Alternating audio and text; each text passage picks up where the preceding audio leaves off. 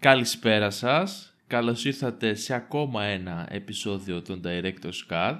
Είμαι ο Γιώργος Τόγιας. Είμαι ο Λάζαρος Κολαξής. Και σήμερα θα κλείσουμε τη θεματική μας ενότητα που αφορά ταινίες που διαδραματίζονται σε δάση, ζούγκλες κλπ.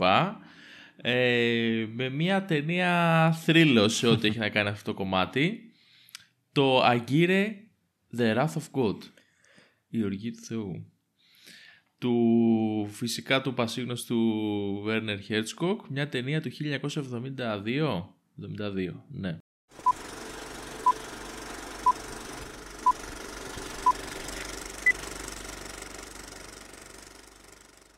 Ταινία θρύλος, όντως. Ταινία θρύλος, ε, σε μεγάλο βαθμό και για τα παρασκηνιακά προβλήματα που είχε. Το οποίο νομίζω το έχουμε ξαναπεί και σε άλλο επεισόδιο κάπως έχουμε καταλήξει αυτές τις ταινίες με τις ζούγκλες όλες να έχουν κάπως περίεργα γυρίσματα. Δεν ξέρω τι γίνεται, αν είναι ναι, όντως ναι. το είδος εντός εισαγωγικών. Είναι, είναι, οι συνθήκες είναι δύσκολες ε, έτσι κι αλλιώς ναι. σε αυτά τα μέρη. Ε, πόσο μάλλον όταν έχεις ας πούμε και λίγο κάποιους ιδιότροπους δημιουργούς από πίσω να το οργανώνουν όλο αυτό και ιδιαίτερες ταινίες και τα λοιπά, οπότε το πράγμα πάει κατά διαόλου, ναι. Ε, εδώ είναι μία από τις πιο ενδεικτικές περιπτώσεις, ίσως η πιο ενδεικτική μαζί με το αποκάλυψη τώρα του Κόπολα, το οποίο υπήρξε πολύ μεγάλη, το, για το οποίο μάλλον υπήρξε πολύ μεγάλη επιρροή το Αγκύρε. Ε, αλλά σε ό,τι έχει να κάνει με ιδιαίτερες καταστάσεις, πιστεύω ότι κανένας δεν μπορεί να ανταγωνιστεί το Χέρτσκοκ. Ναι, ναι, πραγματικά. Ο τύπος είναι αλλού. Είναι τρελός. Είναι τρελός. Θα τα πούμε φυσικά τώρα στη συνέχεια. Ε, θες να μας πεις Λάζαρε λίγο την πλοκή Βεβαίως. Λοιπόν, ουσιαστικά μεταφερόμαστε στον 16ο αιώνα όταν οι Ισπανοί λοιπόν έχουν πάει στην Νότια Αμερική και θέλουν να την κατακτήσουν κτλ.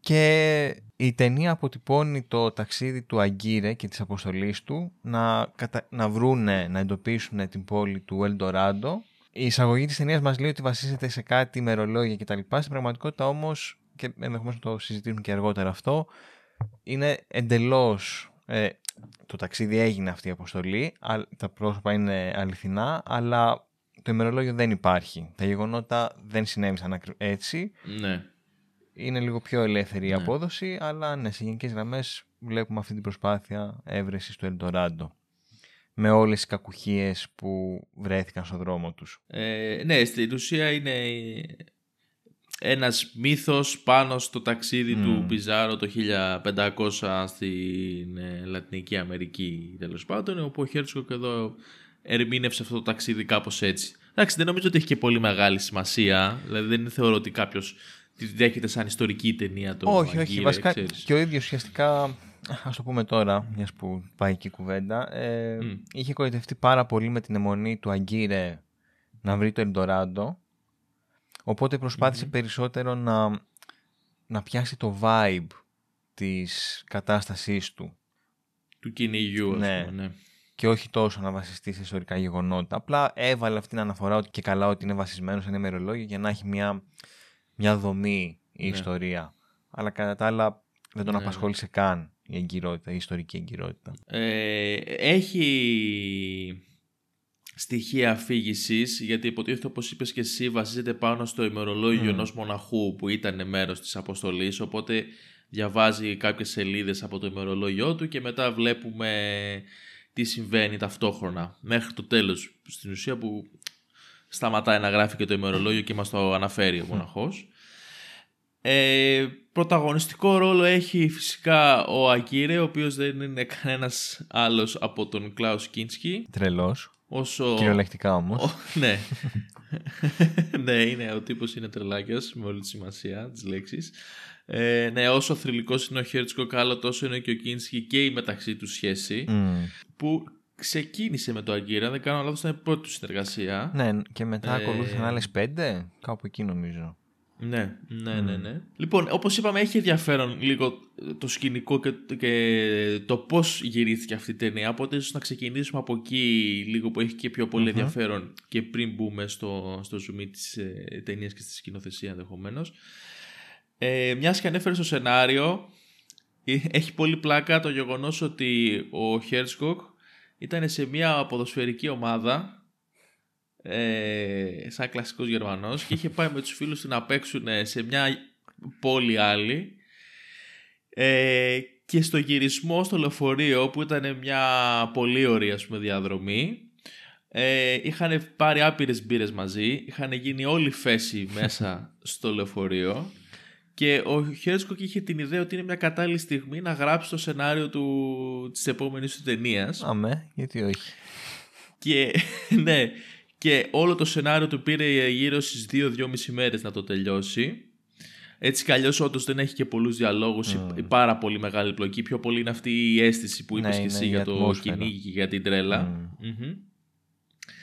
Αλλά μάλιστα έχει πλάκα που ο ίδιος ο Χέρτσοκο σε συνέντευξή του είχε πει ότι στο διπλανό του κάθισμα στο λεωφορείο ήταν ένας τεράστιος τύπος ψηλός, άπειρα σουρωμένος ο οποίος συνέχεια έσκυβε και προσπαθούσε να δει τι γράφει ο Χέτσκοκ και με το δεξί του χέρι τον εκράταγε για να μην τον μπλακώσει και με το αριστερό έγραφε στην ε, σημειώσεις του στην γραφομηχανή του, δεν ξέρω τι είχε μαζί. Και σε κάποια φάση λέει αυτός ο τύπος ξέρασε το πάνω στο σενάριο με αποτέλεσμα κάποιες σελίδες να μην μπορεί να τις σώσει και να αναγκαστεί να τις πετάξει λέει από το παράθυρο και δεν θυμόταν καν μετά τι είχε γράψει. Οπότε κάποιες σκηνές τις έχασε για πάντα. Ε, οπότε ναι, ήδη από τη διαδικασία της συγγραφής του σεναρίου το Αγκύρε ξεκινάει πολύ εντυπωσιακά τουλάχιστον. Η καλή μέρα από το πρωί φαίνεται πραγματικά. Εντελώς, ναι. Ε, και το εξίσου εντυπωσιακό είναι φυσικά ότι με ένα πολύ μικρό budget νομίζω γύρω στα 300 χιλιάρικα, ο, εκ, των το, εκ του οποίου το 1 τρίτο ήταν περίπου ο μισθός του Κίνσκι, οπότε δηλαδή μιλάμε για ένα εξαιρετικά low budget film, ειδικά αν αναλογιστείς ε, το που έπρεπε να γυριστεί και πώς θα γυριζόταν.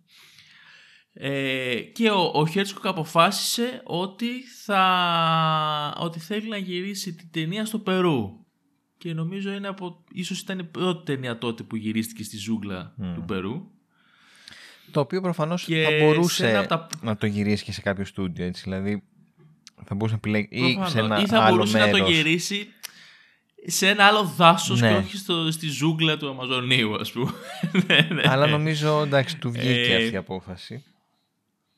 Του βγήκε, ναι. Σε ένα από τα πρώτα ταξίδια που έκανε ο Χέρτσικο στο Περού, ε, στη μία πτήση που είχε πάρει την εσωτερική μέσα στη χώρα, ένα πιο μικρό ταξίδι, ε, ήθελε να κάνει μια αλλαγή στο εισιτήριό του και άλλαξε τελευταία στιγμή με αποτέλεσμα να του ακυρωθεί το εισιτήριο. Ε, πράγμα που ήταν ε, πολύ τυχερό γιατί στην ίδια πτήση έπεσε κεραυνό και έριξε το αεροπλάνο αν την είχε πάρει. Τι λες ρε φίλε. από, το, από το οποίο αεροπλάνο έζησε μόνο μία ε, επιβάτης η οποία έπεσε από το αεροπλάνο και έζησε κανονικά και ο Χέρτσκοκ μετά από πολλά χρόνια γύρισε μια ταινία με αυτήν ε, την ιστορία, αλλά δεν θυμάμαι πώς τη λένε τώρα, συζητώ συγγνώμη. Ακραίος αυτό. Μπορώ να το βρω. Okay. ναι. δηλαδή είναι, είναι απλά, θέλω να σου πω ότι είναι όλα λάθος από την αρχή, δηλαδή είναι όλα από το pre-production έχουν ξεκινήσει να πηγαίνουν okay. λάθος στο Αγγύρε. ε, ναι, και ο τύπος λέει: Ωραία, όπως είμαστε όλοι, θα μαζευτούμε, θα μαζέψουμε το κουρ και θα πάμε στο Περού με πολύ λίγα λεφτά. Ε, δεν φάνηκε ότι υπήρχε και καμιά τρομερή οργάνωση, ή μάλλον θα υπήρχε οργάνωση, αλλά ίσως να μην είχαν ε, ε, προβλεφθεί πολλά πράγματα για την ασφάλεια του συνεργείου και των mm. ηθοποιών. Πηγαίνουν λοιπόν στη ζούγκλα, τα, νομίζω η άκρος εντυπωσιακή πρώτη σκηνή που βλέπουμε στη, στο βουνό εκεί με την ομίχλη και τις, τα σκαλοπάτια είναι, είναι όντως τις σκάλες του Μάτσου Πίτσου αν δεν κάνω λάθος. Και λίγο πολύ όπως και σε άλλες ταινίες του Χέρτσκοκ δυστυχώς φημίζεται γι' αυτό ε, μπορούμε να πούμε ότι οι συνθήκες στις οποίες βλέπουμε να ε, ζουν οι πρωταγωνιστές οι ήρωές μας λίγο πολύ τις ζούσαν και οι πραγματικοί ηθοποιοί και το, το πραγματικό πλήρωμα, ναι. Δηλαδή δεν απέχει πολύ. Το οποίο είναι λίγο εξωφρενικό η αλήθεια είναι. Εντάξει, σου λέει θες δεν θες, θα κάνεις method acting. ναι, εντελώς όμως. ε, μάλιστα διάβαζα κάπου ότι οι ηθοποιοί ήταν επί πέντε εβδομάδες πάνω στις σχεδίες, σαν και αυτές που βλέπουμε. όχι οι ηθοποιοί, μόνο όλο το κρού. Επί πέντε εβδομάδες ζούσαν πάνω σε σχεδίες στο ποταμό ε, και οι ηθοποιοί επειδή φορούσαν ασταμάτητα όλες αυτές τις στολές, τα κουστούμια και τα, τα ρούχα ε, από όλη αυτή τη γρασία που είχε η ζούγκλα προφανώς όλα αυτά είχαν αρχίσει να σαπίζουν πάνω τους, να μουχλιάζουν και να λιώνουν. Ε, επομένως είναι όσο πιο ρεαλιστικό γίνεται γιατί είναι όντως η πραγματικότητα το, το πόσο μίζερα δείχνουν και γι' αυτό ακριβώς το λόγο γυρίστηκε και η ταινία χρονολογικά, με χρονολογική σειρά. Ναι, okay. Ούτως ώστε να δείχνει, να φαίνεται η φθορά και η εξάντληση και η τρέλα προφανώς στο μάτι όλων ας πούμε και στα σώματα. Ε, τώρα τι κολλήσανε εκεί πέρα, τι ε, αρρώστιες, τι παράσιτα ούτε που θέλω να φαντάζομαι. Δηλαδή δεν ξέρω τι μπορεί να έχει παιχτεί σε αυτά τα γυρίσματα. Πω πω χαμός. Ενώ πολύ ενδιαφέρον έχει και το γεγονός ότι η σκηνή που πλημμυρίζει το ποτάμι και χάουν τις σχεδίες και αναγκάζονται να φτιάξουν καινούριε, δεν υπήρχε στο σενάριο αλλά είναι κάτι που όντως έγινε. Πέσανε για ύπνο. Ναι. ναι. Και όταν ξυπνήσανε απλά παραλίγο να είχαν πνιγεί ας πούμε. Εν τω μεταξύ ε, έβλεπα τη σκηνή που είχε τρικυμία στο ποτάμι τέλος και βρίσκονταν σχεδία και αλλά σε πιάνει η ψυχή σου. Ναι, ρε φίλε. Απίστευτο. Είναι τρελό. Δηλαδή. Ναι, τέλος Και επίστευτο είναι που δεν σκοτώθηκε κανένας. Δηλαδή. Πώς θα καταφέρει. Δεν μπορώ να καταλάβω πώς έγινε. Εν τω μεταξύ, έχει τρομερή πλάκα. Ε, βγήκε η καινούργια σειρά του Documentary Now, mm-hmm. της σατυρικής αυτής ε, σειράς, που και καλά είναι στυλ ντοκιμαντέρ. Και στο πρώτο επεισόδιο έχουν έναν τύπο που είναι ο Χέρσκοκ στην πραγματικότητα και δείχνει ένα Γερμανό του 70 που πήγε σε μια αποστολή σε κάτι βουνά της Ρωσίας με το πλήρωμα χωρίς να έχει ιδέα τι θέλει να κάνει και, και σκοτώνει κόσμο random. Ναι. Οπότε ψάξτε να το βρείτε, έχει πάρα πολύ πλάκα, ναι. Ε, τώρα σε όλο αυτό το εκρηκτικό κοκτέιλ Σκέψτε τι γίνεται άμα βάλεις μέσα και ένα τύπο σαν τον Κλάους Κίνσκι. Χαμός. Αφού δεν τους σκότωσε όλους εκεί μέσα, τυχερή ναι. ήταν. Εντάξει, ο Κίνσκι είναι όντως πολύ μεγάλος ηθοποιός. Έχει παίξει σε άπειρες ταινίες, θετικές παραστάσεις, είναι ψηλοθρύλος κι αυτός. Αλλά όσο σπουδαίος και γνωστός ηθοποιός είναι, άλλο τόσο και προβληματικός τύπος ναι. έχει αποδειχθεί με τα χρόνια. Το οποίο, εντάξει, προφανώς γελάμε εμείς τώρα και μας φαίνεται ε, ένα στοιχείο που ενισχύει το μύθο του Αγκύρε και του Χέσκο και της σχέση και όλα αυτά, αλλά η αλήθεια είναι ότι δεν έχει και πολύ πλάκα, δηλαδή έχουν ακουστεί διάφορα για αυτόν τον τύπο. Ε, στα γυρίσματα πήγαινε να σκοτώσει ανθρώπους, έτσι, δηλαδή... Ναι, ναι, ναι. Ήταν στη σκηνή του λέει και παίζανε κάποια χαρτιά απ' έξω και βγήκε με όπλο, πυροβόλησε τρεις φορές. Εκ των οποίων η μία σφαίρα πέτυχε και ακροτηρία στο ναι, δάχτυλο ναι. ενός ανθρώπου. Ε, μαλάκα γελάω, αλλά είναι, είναι τρελό αυτό το πράγμα. Ε, και όλη την ώρα ήταν σε έξαλλη κατάσταση, ούρλιαζε, φώναζε. Είχε κλειστεί, λέει, μια μέρα είχε κλειστεί σε ένα δωμάτιο για τέσσερις ώρες και βγήκε μόνο όταν είχε καταστρέψει τα πάντα εκεί μέσα. τα είχε κάνει όλα σμπαράλια. Ε, αλλά έχει μια πολύ ενδιαφέρουσα σχέση με τον Χέρτσογκ η οποία έχει παιχτεί σε συνεντεύξεις έχει μάλιστα ο Χέρτσογκ σε, σε μια πολύ παλιά συνέντευξη έβγαλε και ένα tape που είχε μια ηχογράφηση που είχε κάνει ο ηχολήπτης χωρίς να το ξέρει ούτε ο Χέρτσογκ ούτε ο, ε, ε, ο Κίνσκι ότι τους έγραφε με ένα τσακωμό που είχαν και μιλάμε η φάση θα είναι εξάλλου ο άλλος θα, να ουρλιάζει ότι δεν θα μου πεις τι θα κάνω και είσαι ένας ε, πουθενά σκηνοθέτης και εμένα μου μίλαγε ο David Lynch στο πληθυντικό και δεν ήρθα εδώ τσουτσέκι. Πω, πω. Το τσουτσέκι το πες στα ελληνικά. ε, βέβαια, γιατί είναι και Έλληνας. ε, μιλάμε extreme, extreme τσακωμούς. Νομίζω κάποια στιγμή στα γυρίσματα πάει ο Κίνσκι έξαλλος προφανώς, γιατί τι άλλο θα ήταν, και λέει ε, θα φύγω, θα τα παρατήσω όλα, ξέρω εγώ, θα παρατηθώ κτλ. Και, και επειδή ο Χέρτσοκ ήξερε ότι όντως ήταν σε θέση να το κάνει γιατί το έχει κάνει και παλιότερα σε άλλες ταινίες κτλ. Παίρνει το όπλο του Κίνσκι που είχε μέσα. Για κάποιο λόγο έχουν όλοι όπλα ναι, μαζί. Προφανώς, που είχε 9 σφαίρες νομίζω, ναι. δεν ξέρω πώ. Νομίζω 9 είχε. Και του λέει: Άμα φύγεις, θα ρίξω τις 8 σφαίρες σε σένα και την άλλη που μένει σε μένα. Και... Ψύχραιμος. Ψύχραιμος, ναι. και μετά ήταν, ξέρω εγώ, εντάξει, ήρεμος για, όσο... για λιγάκι τέλος πάντων. Αλλά ναι, ήταν μια πολύ ναι. εκρηκτική σχέση που είχαν. Παρόλα αυτά, όπως είπαμε και προηγουμένως, αυτά είναι η πρώτη τους, αλλά όχι η τελευταία φορά που συνεργαστήκαν.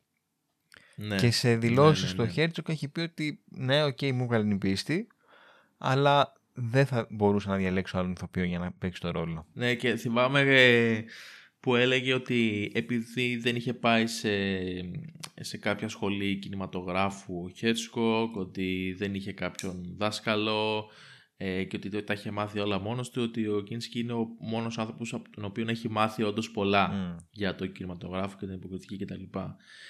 Ε, εν τω μεταξύ έχω την αίσθηση ότι ενώ όλοι λέμε πω ο Κίνσκι είναι τρελός και ψυχοπαθής που όντως ας πούμε και λέμε μπράβο στον Χέρτζογκ πως κατάφερε να τον διαχειριστεί και πω πω τι υπομονή που είχε που του φωνάζανε, που του ούρλιαζε σε κάθε λέει setting ε, μάλιστα λέει σε κάποια φάση κάποιοι από τους Ινδιάνους που ήταν ε, στους κομπάρσους μέσα ήθελαν να τον σκοτώσουν ε, γιατί είχαν πάει στο Χέρτζογκ και του λένε ότι κάποιοι αρχηγοί των φυλών του είπαν του Χέρτζογκ ότι αν θες τον καθαρίζουμε εμείς, δηλαδή, δεν μπορούμε να το βλέπουμε άλλο σε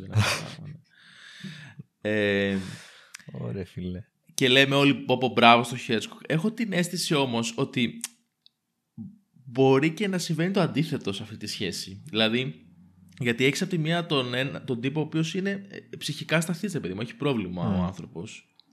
Αλλά βλέπεις κιόλας ότι ο Χέρτζογκ το μανιπιουλάρει όλο αυτό το πράγμα και αντλεί αυτό το, το, την ψύχωση και το νευρο, το, το, το ε, πώς το λένε, την, την, τρέλα του την αστάθεια ε, ναι, ναι, ναι, το, την ιστερία, την κυριολεκτική ιστερία, ε, την χρησιμοποιεί ως υλικό για την ταινία του, κατάλαβες; Οπότε είναι, μπορώ να πούμε ότι είναι και λίγο χειριστικός εδώ ο Χέσκοκ, γιατί μάλιστα διάβαζα ότι πολλές φορές είχαν διαφορετική προσέγγιση στο πώς θα αποτυπωθεί ο χαρακτήρας του Αγκύρα. Αυτό ήταν το βασικό θέμα. Και κάθε μέρα τσακωνόντουσαν για ώρες, ας πούμε. Πώς το θέλει ο ένας, πώς θα το κάνει ο άλλος. Και ο Χέρσκοκ πολλές φορές, ενώ είχαν ας πούμε ορίσει μια ώρα που θα ξεκινάγαν τα γυρίσματα, ξεκίναγε τις συζητήσεις μία-δύο ώρες πριν με τον άλλον, ε, για να τον ετσιτώσει, να τον αφήσει να γκαζώνει και να κοπανιέται μία-δύο ώρες μόνος του και όταν είναι έτοιμος και λίγο θα πέσει και θα ηρεμήσει, τότε να πάνε στο σετ και να ξεκινήσουν να γράψουν οι κάμερες. Εντάξει, είχε, τον είχε, ψηλιά, είχε καταλάβει πώς να τον χειρίζεται. Είναι και αυτό μια τέχνη. Ναι, ναι, ναι, ναι, ναι. Περίεργα πράγματα. Ε, εντάξει, για την ιστορία να πούμε ότι και για τον Κίνσκι είχαν ακουστεί διάφορα θέματα με την οικογένειά του. Είχαν βγει δύο κόρες του και είχαν πει ότι τις κακοποιούσε σεξουαλικά. Έχει, έχει και ένα γιο, αλλά δεν θυμάμαι, δεν νομίζω ότι είχε πει κάτι αυτός. Ε, κάτι περιστατικά που παρακολουθούσε μια παραγωγό του. Σε όλες τις συνεντεύξεις έχει τσακωθεί. Όποια συνεντεύξη να βάλει στο YouTube γίνεται εξαλώς. Είναι μια δύσκολη περίπτωση ο συγκεκριμένος. Ναι. ε, δεν ξέρω αν έχουμε να σημειώσουμε κάτι άλλο για τα παρασκηνιακά. Ε, νομίζω αυτό γενικά αυτό που κρατάμε είναι οι πολύ δύσκολες συνθήκες του περιβάλλοντος. Και η τρέλα. Ναι, και η τρέλα του Κίνσκι που... Ναι. Ε, και του Χέρτσοκ ενδεχομένως. Η τρέλα, η τρέλα γενικά όμως είναι ρε φίλε, γιατί σκέψει τώρα να είσαι σε αυτές τις συνθήκες να ζεις σε κάτι σχεδίες, τώρα υγρασία, πείνα, δεν ξέρω εγώ τι σκατά γίνεται εκεί πέρα, να έχεις δύο τρελούς να τσακώνονται και, το, και τον Κίνσκι που είναι φιλοτύπος δεν είναι απλά ότι είναι αυτός που είναι και είναι ένας φωνακλάς, είναι πολύ ψαρωτικός. Mm. Δηλαδή δεν, δεν μπορώ να θυμηθώ ένα τύπο που είναι πιο τρομακτικός από το συγκεκριμένο. Ε. Δηλαδή αν τον είχα εγώ μπροστά μου θα, θα απέφευγα να τον κοιτάξω στα μάτια μην τον κάνω trigger ας πούμε, ναι, κάτι τέτοιο. Μα, ε, Βασικά να το πω αργότερα σε ερμηνείες, γιατί ε, νομίζω έχει ενδιαφέρον. Ε, ναι, αλλά αυτό υπήρχε και μια τρέλα γενική ναι, ναι, ναι. στο setting που προφανώς έχει διοχετευτεί σε, όλο, όλη την ταινία. Α πάμε τώρα λοιπόν στην ταινία. Αφού είπαμε τα τριγύρω, ε, πώς φάνηκε σε Λάζερ. Γενικά μου ψιλοάρεσε, αλλά νομίζω ότι απογοητεύτηκα πάρα πολύ από τα τεχνικά χαρακτηριστικά της. Δηλαδή το dub. Δεν ξέρω αν είδα λάθος έκδοση. Η... Νομίζω αυτή είναι που Όχι, υπάρχει. Ωραία. Ε, με πέταξε πάρα πολύ έξω. Δηλαδή, όσο το σκεφτόμουν από τότε που την είδα, εκεί κατέληξα ότι μου άρεσε σαν ταινία. Δηλαδή, έχει στοιχεία τα οποία θαυμάζω πάρα mm. πολύ. Ε, αλλά ένας παράγοντας που πραγματικά την αδική σε πολύ μεγάλο βαθμό είναι ότι ο ήχος είναι ξεκάθαρα προϊόν ενός στούντιο. Ναι, είναι του Ναι. Ε, η ταινία γυρίστηκε στα αγγλικά στην πραγματικότητα. Δηλαδή η, ε, μιλάγανε όλα αγγλικά γιατί ήταν ε, η μόνη γλώσσα στην οποία μπορούσαν, να συνεννοηθούν όλοι αυτοί οι άνθρωποι που ήταν εκεί πέρα. Οπότε γυρίστηκε στα αγγλικά απλά επειδή το budget ήταν πολύ χαμηλό ε, ο τύπος που είχε αναλάβει τις ηχογραφήσεις τα σκάτωσε έχασε το, το πρωτότυπο υλικό, δεν υπήρξε μετά στη συνέχεια στο post-production, οπότε αναγκαστήκανε να ξαναγυρίσουν όλο τον ήχο στις συζητήσεις προφανώς ομιλίες ε, στο post-production. Και μάλιστα ο Χέρτσκοκ το, του άρεσε που ήταν στα αγγλικά γιατί θεωρούσε ότι θα μπορέσει να πιάσει και ένα πιο international κοινό, ότι θα πάει πιο καλά και εκτός Γερμανίας. Ε, αλλά μετά όταν είδαν ότι δεν μπορούσαν να το κάνουν αυτό αναγκαστήκαν να φτιάξουν όλα τα αρχεία από την αρχή αυτό που λες και εσύ και νιώθω ότι ο λόγος που βάλανε γερμανικά ήταν γιατί ο Κίνσκι είχε ζητήσει ένα ξεφωνικό ποσό για να ξανακάνει πάλι το ντουμπλάρισμα στα αγγλικά, κάτι τέτοιο. Δεν ξέρω ποιος ακριβώς ήταν ο λόγος που επιλέξανε το dub μετά να γίνει στα γερμανικά και όχι στα αγγλικά που ήταν και το πρωτότυπο έτσι ναι, ναι, ναι.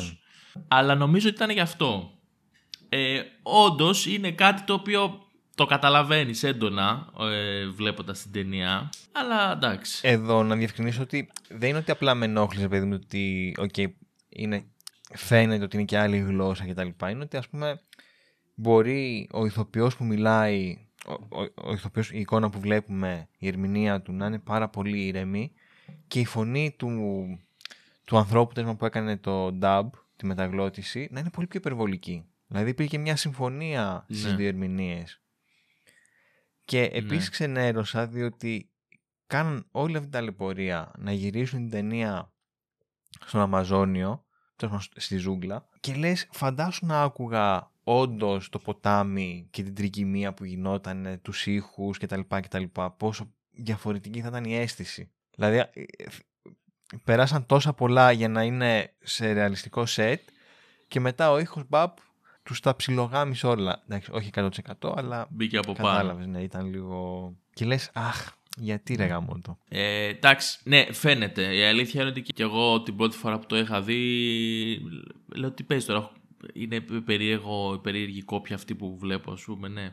Μετά έμαθα τι παίζει από πίσω. Αλλά κάπως, δεν ξέρω, επειδή είναι ίσως και λίγο πιο παλιά ταινία, δηλαδή και ε, είναι και πιο συνηθισμένο μάλλον σε ένα θεατή πλέον κάποιες mm. πιο παλιές ταινίες ο, ο ήχος να είναι λίγο off κάποιες φορές.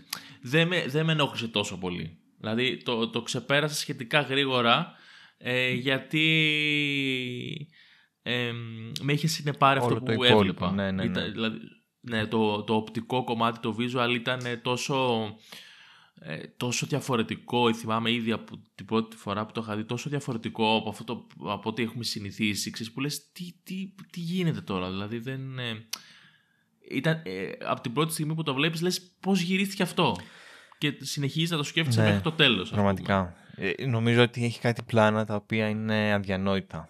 Και για να το βάλω στο πλαίσιο των θεματικών μας, ήδη από το πρώτο πλάνο, αυτό που είπες και εσύ στην αρχή, που κατεβαίναν το βουνό, mm ολόκληρη αποστολή. Απίστευτο είναι opening, ας πούμε. Κορυφαίο. Ναι, είναι το πιο, νομίζω είναι το πιο όμορφο πλάνο ναι. στην ταινία αυτό.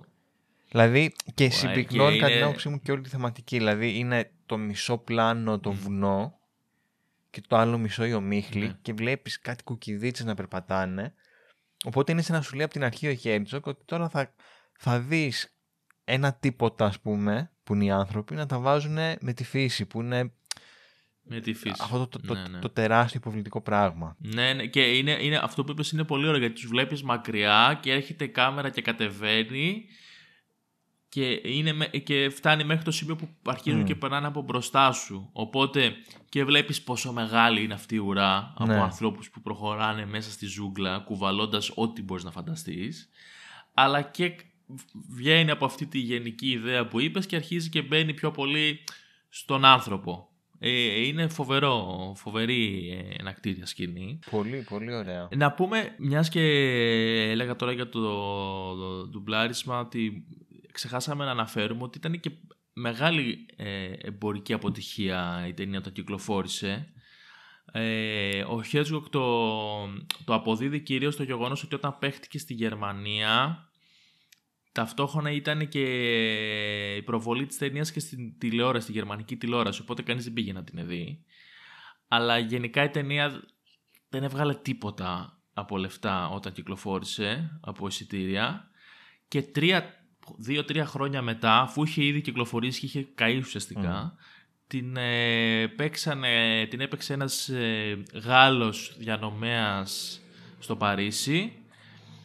Εκεί απέκτησε φανατικό κοινό, ξεκίνησε μετά να παίζεται σε όλη τη Γαλλία για πάρα πολλές εβδομάδες και σιγά σιγά εξαπλώθηκε και σε όλη την υπόλοιπη Ευρώπη και Αμερική και ενώ στην, στην πρώτη της φάση η ταινία πήγε άπατη, απέκτησε ξαφνικά μια δεύτερη ζωή και έγινε ταινία ορόσημος εκείνη mm. την περίοδο για το, για το ευρωπαϊκό κινηματογράφο. Κλείνει η παρένθεση, επιστρέψουμε τώρα στα της ταινίας. Ε, okay, μου είπες ότι σε ενόχλησε λίγο το κομμάτι του ήχου, ρε παιδί μου, εντάξει, το τεχνικό. Γενικά όμως, σαν ταινία, πώς σου φάνηκε, ρε πώς σου άρεσε; Την περίμενα λίγο διαφορετική. Ουσιαστικά είμαι, είμαι κάπως σε ντεμή φάση, διότι από τη μια είναι αυτό που είπαμε τον ήχο ε, και από την άλλη η τρομερή σκηνοθεσία και η ατμόσφαιρα την οποία θα συζητήσουμε ε, και αργότερα.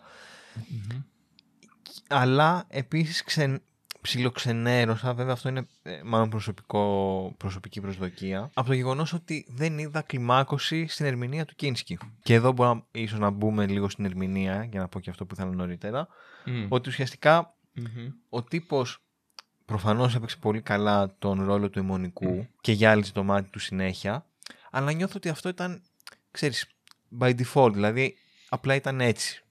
Ναι. Δεν έπαιζε τον ρόλο, ήταν ο Κίνσκι. Οπότε περίμενα και από αυτά που ακούς για την ταινία παλιότερα είχα δημιουργήσει την αίσθηση ότι θα υπάρχει κάποια κλιμάκωση που θα κάνει ένα ξέσπασμα και δεν το είδα ποτέ αυτό το πράγμα. Βέβαια και η ίδια η ταινία δεν ναι. έχει κάποιο τρομερό ξέσπασμα, είναι αρκετά εσωτερική. Οπότε ναι. αυτό σε συνδυασμό με τον ήχο κάπως με γύρωσε απότομα. Το ακούω έτσι όπως το αναφέρεις ότι ήταν ε, flat, δεν ήταν flat ακριβώς, ότι ήταν ένα πράγμα ε, που φανερώθηκε από την αρχή σχεδόν και έμεινε σταθερό μέχρι και το ναι, τέλος. Δηλαδή ναι, δεν ναι, ναι. υπήρξε κάποια μεγάλη αλλαγή σε αυτό που περίμενες mm. να δεις τέλος πάντων.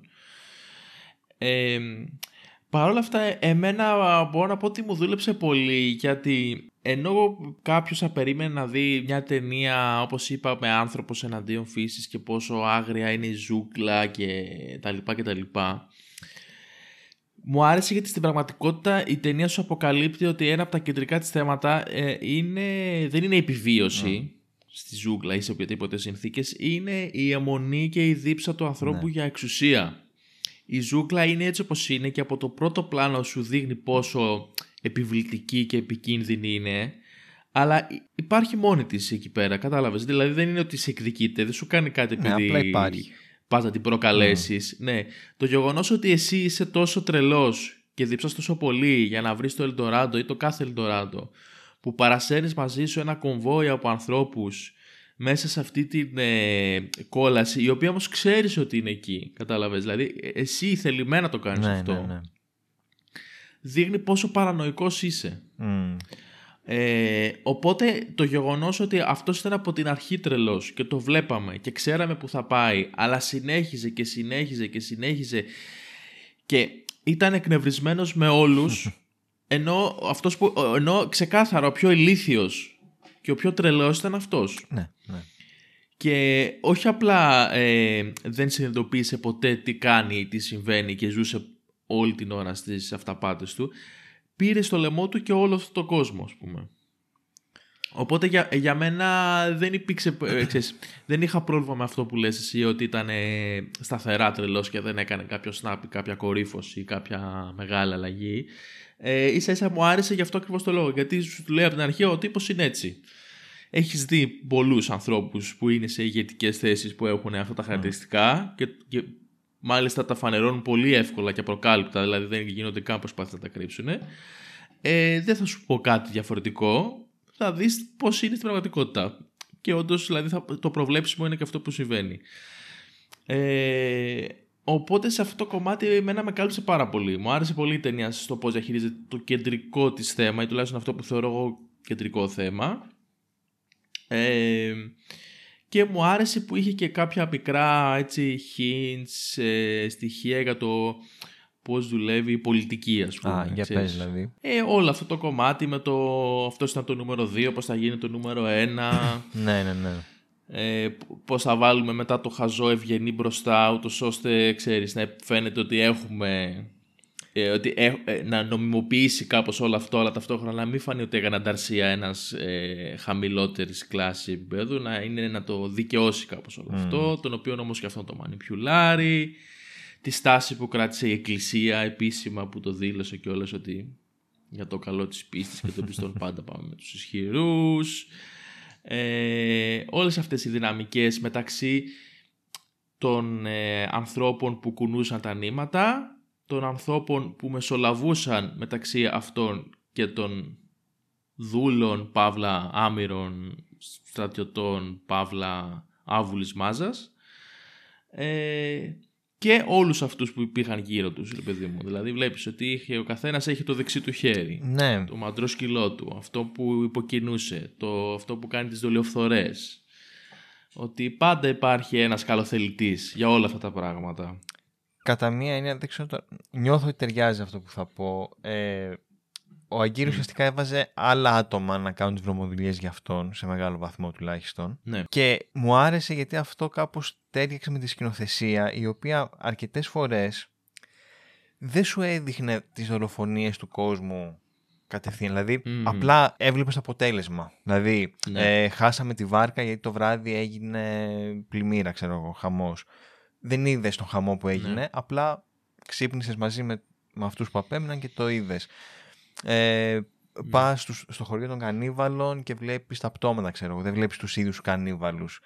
Οπότε. Έχουν φύγει. Ναι, ναι. Σου δημιουργεί μια αίσθηση ότι η απειλή υπάρχει, αλλά δεν μπορείς να την αγγίξεις κιόλας, δεν μπορείς να τη δεις. Ναι. Ω επιτοπλίστων, απλά ζεις με το φόβο και λες: Όπα, οποιαδήποτε στιγμή μπορεί να γίνει κάτι. Αυτό. Και αυτό είναι πάρα πολύ ωραίο στην ατμόσφαιρα που χτίζει η ταινία. Ναι, οι μισοί πεθαίνουν, πεθαίνουν και δεν ξέρουμε mm. πώς πώς πέθαναν. Απλά τους βλέπεις, παπ, είναι ήδη νεκρός. Βέβαια, Τώρα, μιας και λέμε για τους θανάτους, ε, που έκανε πολύ εντύπωση που σε κάποια σημεία είχε κάποιες ε, σκηνές ψηλοπαροδίες. Είχε κάποιο περίεργο χιούμορ που δεν το περιμένεις. Και μετά σκέφτηκα ότι υπό μία έννοια, αν δεν έβλεπες δηλαδή τον Κίνσκι ε, σαν πρωταγωνιστή που είναι απίστευτα πούμε, τραγικός και ε, έχει ένα τρομερά δραματικό βάρος και το βλέμμα του και η κοινοσιολογία του και όλα. Το σκηνικό είναι λίγο σουρεαλιστικό και είναι σχεδόν φάρσα. Δηλαδή ναι. το τους βλέπεις σε μια σχεδία και πηγαίνουν, πηγαίνουν και πεθαίνουν ένα-ένα. Δηλαδή. Και είχε αυτές τις δύο. που δεν το συνειδητοποίησε όμως αυτό, γιατί προφανώς δεν είναι κομμωδία. Αλλά είχε αυτές τις δύο σκηνές που ήταν τόσο περίεργες στο να υπάρχουν σε αυτή την ταινία. Δεν ξέρω πώς θα το εξηγήσω ε, που μου φύτεψαν αυτή την ιδέα. Η μία η σκηνή ήταν ε, ε, εκεί που μετράει ο ένας ε, μέχρι το 10 και του κόβει το κεφάλι και βλέπουμε το κεφάλι να εκτοξεύεται και το κεφάλι συνεχίζει και μετράει. Και η άλλη είναι που είναι ένα στη σχεδία και τρώει ένα τόξο και λέει τι είπε; Ε, δεν υπάρχει το είπε τόξο. μια τάκα του τύπου. Ναι, είναι τρομερό πόσο της μόδας έχουν γίνει τα μεγάλα τόξα. Κάτι, κάτι κουλό, ξέρω εγώ, δεν θυμάμαι τι είχε πει. Και πέφτει νεκρός. Που είναι δύο σκηνές και με το όλο setting και τα κοστούμια που θα μπορούσαν να είχαν βγει από τη ζωή του Brian, ναι, ξέρω ναι, εγώ, ναι. από Monty Pythons. Εντελώς. Ε, και δεν ξέρω τι έμπνευση υπήρχε δηλαδή πίσω από αυτό τώρα. Ότι να, να υπάρξει λίγο ένα μικρό κόμικ ε, release. Δεν, δεν καταλαβαίνω. Νιώθω ότι ήταν στο πλαίσιο της σκηνοθετικής προσέγγισης ότι το, το φτιάχνουν και λίγο σαν, σαν έναν εφιάλτη όλο αυτό. Κάτι ονειρικό. Ναι. Γιατί σε κάποια φάση βλέπεις ας πούμε και το πλοίο που είναι πάνω σε ένα δέντρο το οποίο Αν ναι. ήταν πιο χαμηλά, θα μπορούσε να πεις ότι α, είχε γίνει κάποια πλημμύρα και απλά βρέθηκε σε ένα πιο ψηλό σημείο κάποια στιγμή. Ναι, αυτό ήταν τέλος Αλλά αυτό ήταν ξέρω εγώ πόσα μέτρα ναι, πάνω. Ναι. Δεν μπορεί το νερό να έχει φτάσει μέχρι εκεί πάνω, δεν γίνεται. Οπότε κάπου νιώθω ναι, ότι ναι. ξέρεις, ήταν αυτή, αυτό το φλερτ της σκηνοθεσίας με το φανταστικό, με το υπερβατικό που είναι διάχυτη σε όλη την ιστορία. Ναι, και όσο προχωράει νιώθεις ότι κλιμακώνεται mm. όντως. Δηλαδή, για όσο πιο πολύ πεθαίνουν, όσο πιο πολύ ξαθλιώνεται, τόσο πιο έντονο γίνεται και αυτό το στοιχείο που λες. Ε, και όντως, μάλλον αυτά τα δύο παραδείγματα ανήκουν σε αυτή την προσπάθεια μέσα. Αλλά ξέρεις, μου φαινόταν τρομερά περίεργο ναι, ναι, βλέποντας το πάλι περίεργο, τώρα. δηλαδή, ειδικά αυτό με το ε, κεφάλι ξεκάθαρα είχε βγει από ταινία το Monty Python. ναι, ναι, ναι, ναι, απίστευτο. Έχει όμως και κάποια στοιχεία horror όπω αυτό με τους καρνίβαλους και τις συνεκεφαλέ mm. και όλη αυτή την τρέλα που συμβαίνει. Ε, ένα άλλο ενδιαφέρον στοιχείο που δεν αναφέραμε νομίζω μέχρι στιγμής είναι και η χρήση των ζώων σε όλη την ταινία. Το οποίο δεν ξέρω, υπάρχει νιώθω όπως προφανώς και στους ανθρώπους έτσι και εδώ υπήρχε ένα ψηλό animal cruelty νομίζω. Ε, όλοι υποφέραν σε ναι. αυτό το setting. Ε, καλά, κάτι πιο... γουρούνια θυμάμαι που τα βλέπα και κάτι γουρούνια που τα, τα κυνηγά. το άλογο. Πω, πω το άλογο ας πούμε που το, που το σουτάρανε που έπεσε μέσα στη θάλασσα αλλά είναι η πιο εντυπωσιακή σκηνή για μένα είναι εκεί που είναι ο Κίνσκι και γυρίζει και είναι ένα ολόκληρο άλογο μπροστά του και του φωνάζει φύγε ξέρω εγώ κάνε άκρη να περάσω και το, το παίρνεις σφαλιάρα και σοριάζεται το άλογο μαλάκα. Ναι, αυτό, εκεί, εκεί που πέφτει κάτω. Μαλάκα, λέ, τι, τι τρελός τύπος αυτός, φίλε. Λέει, ε, απίστευτο. Εν τω μεταξύ, τώρα που λέμε για τα ζώα. Ένα σλόθ είχε σε κάποια φάση που το, που το είχε δώσει στην κόρη του την κύριε να παίξει ότι κοιμάται όλη μέρα. Κάτι γαϊδουράκια ναι. που σέρνανε εκεί στα σκαλοπάτια, κάτι κότες που πέσανε από τον κρεμό και γίνανε. Α, και εκεί στην αρχή. Ναι. Εγώ είμαι σίγουρος ότι εκεί πεθάναν όντως κότε. Καλά, ξεκάθαρα. Ότι θα μας πει ο Χέρτσοκ, ξεκάθαρα τις έριξε. Τη σούταρα για πλάκα, ούτε που το σκέφτηκε, δεν το συζητώ. ε, α, και εντάξει, πώς το ξέχασα αυτό. Ε, στο τέλος που έχει τις μαϊμούδες. Ναι. Κάτι ποντίκια που, τα, που περνάνε, τα έχετε τα ποντίκια. Ε, στο τέλος που έχει τις μαϊμούδες, που αρπάζει μία ο Κιλίσκι και τη σουτάρει μετά, σαν να είναι σακί με πατάτες. Μαλάκα, δεν μπορώ. Ε, υπάρχει ιστορία πίσω από τις μαϊμούδες γιατί ο Χέρσκοκ είχε πληρώσει έναν τύπο ε, στο Περού να του μαζέψει τις μαϊμούδες και του είχε δώσει κάποια χρήματα, τα μισά χρήματα μπροστά και τα άλλα μισά όταν θα τις έφερνε πίσω, 400 μαϊμούδες. Ο οποίος τις μάζεψε και προφανώς κάπου βρήκε να τις πουλήσει καλύτερα και του είπε του Χέρσκοκ ότι άκυρο θα τις πουλήσω αλλού και τις πήγε και τρέχει ο Χέρσκοκ φεύγει από τη ζούγκλα, πάει στο αεροδρόμιο, κάνει ολόκληρη φασαρία στο αεροδρόμιο ότι οι μαμούδες δεν είναι εμβολιασμένες, άρα πώς θα τις πάρετε στο αεροπλάνο να πετάξουν. δεν πετάξανε μαϊμούδες και τις φόρτωσε στο τζιπάκι του και τις γύρισε στο setting. Μια παράνοια. Μια τρέλα, μαλάκα, μόνο τρέλα. Εν τω μεταξύ, Γιατί σε αμόλυσε εκεί και αμόλυσε κάτι μαϊμούδες σε μια σχεδία με τον ε, Κίνσκι και λέει κάντε ό,τι νομίζετε, ξέρω εγώ. Βγάλετε τα πέρα μόνοι σας, δεν ξέρω. Ναι. Εν τω μεταξύ, σε αυτή τη σκηνή με τη, με τη μαϊμού που λες, που την κρατάει και κάνει το μονόλογο, ναι. αν παρατηρήσεις, η μαϊμού τον χέζει. Πλάκα κάνεις. Τώρα θα πάω να το δω από τόπου πάλι. Ε, δεν ξέρω αν είναι. Βλέπω να φεύγει κάτι και ο τύπος απλά μένει ψύχρεμος. Είναι τέλειο. να σου πω κάτι. Και εμένα, αν με κράταγε ο συγκεκριμένος στα χέρια, θα είχα χεστεί πάνω μου. Αλήθεια είναι. ε, ναι, εντάξει. Νομίζω σκηνή... ακόμα και η μαϊμού μπορείς να το καταλάβει. Η σκηνή που σηκώνουν χέρια για να ψηφίσουν ποιος θέλει να γίνει ο, ο Μπουχέσα αυτοκράτορας και η γυναίκη τους κοιτάει έναν ένα για να τους πει σηκώσει το χέρι. Λέω, Μαλάκα, επιχειρήσει να μου πει ο Γκίνσκι σηκώσει το χέρι για να μην το σηκώσω, ας πούμε, για κανένα λόγο. Ε, ναι, εντάξει. Έχει αυτό το.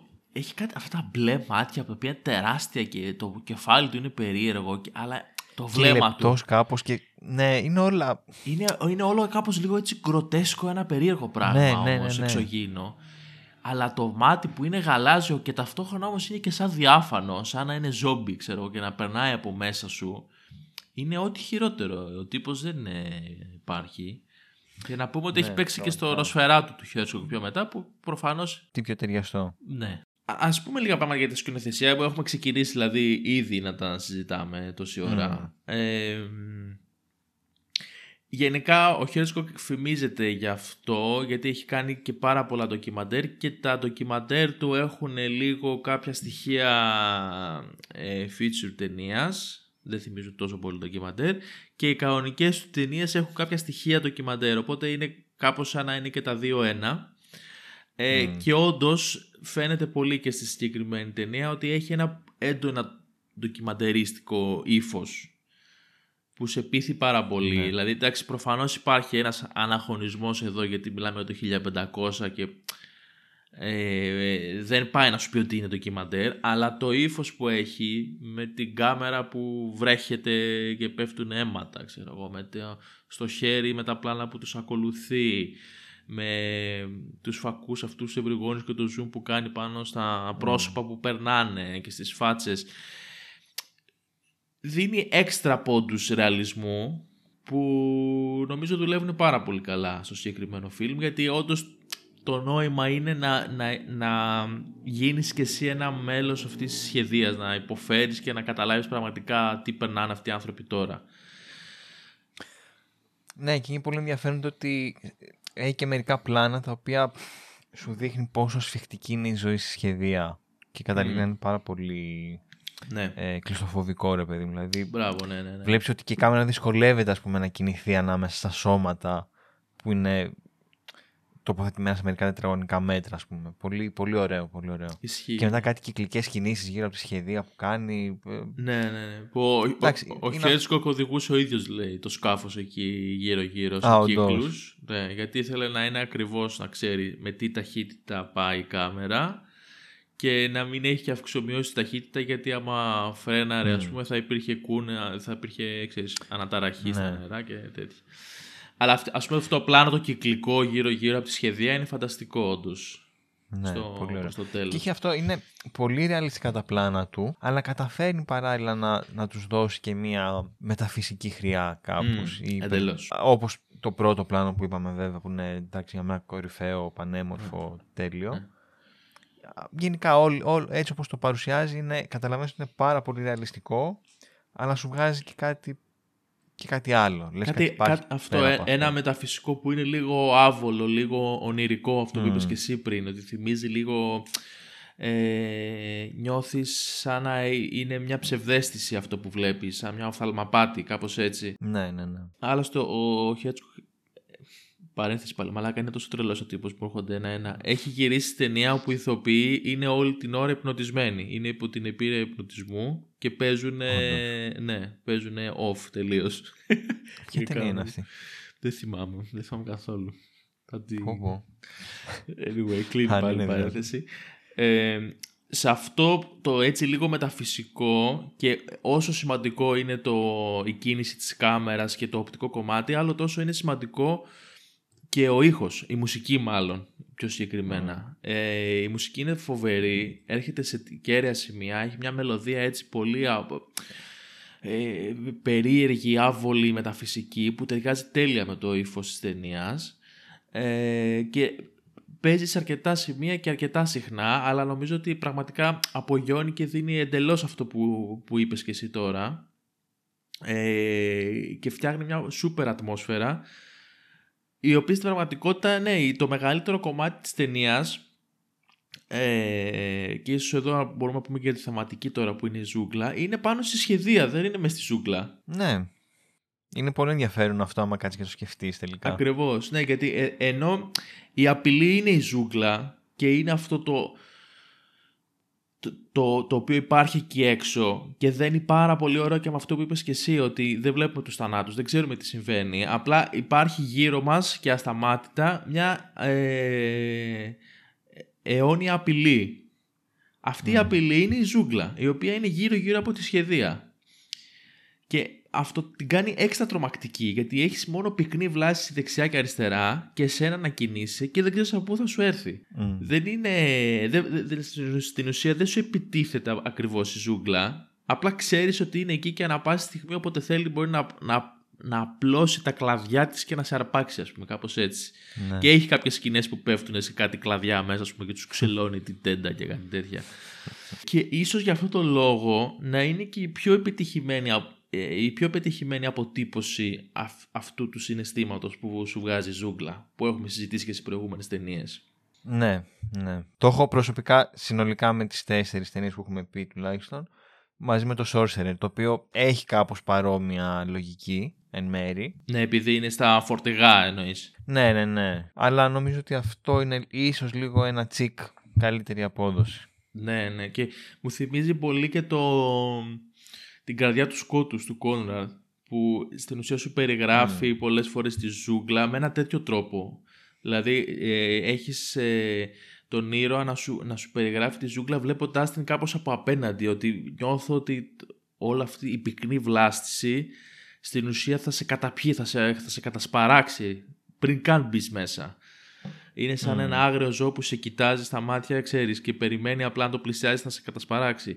Ε, είναι, είναι πάρα πολύ ενδιαφέρουσα η προσέγγιση που έχει εδώ ο Χέσκο και δουλεύει πάρα πολύ γιατί είναι αυτό που λέμε ότι στην ουσία θέλει απλά να σε τσιτώσει και να σου δώσει το τελευταίο σου πρόξιμο για να περάσεις από τη λογική στην παραφροσύνη ας πούμε μαζί με τον Κίνσκι στο τιμόνι. Ε, δεν ξέρω αν θες να σχολιάσουμε κάτι άλλο. Νομίζω είμαι καλυμμένος, κάτσε να σκεφτώ. Και εγώ. Οπότε νομίζω μπορούμε να το κλείνουμε σιγά σιγά. Μπορούμε να το κλείνουμε. Την ταινία αυτή κλείνει και η θεματική μας όπως είπαμε. Ε, ελπίζουμε να μην τρελαθήκατε κι εσείς εντελώς. Γιατί η ζούγκλα που περιπλανιόμασταν ήταν περίπλοκη. ήταν περίπλοκη, ναι.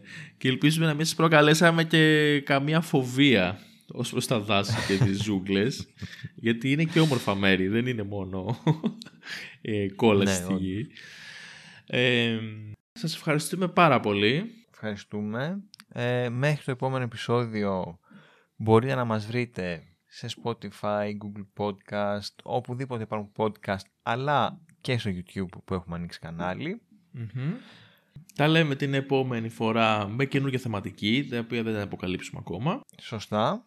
Μέχρι τότε ήμουν ο Λάζαρος Κολαξής. Ήμουν ο Γιώργος Τόγιας. Γεια σας. Γεια.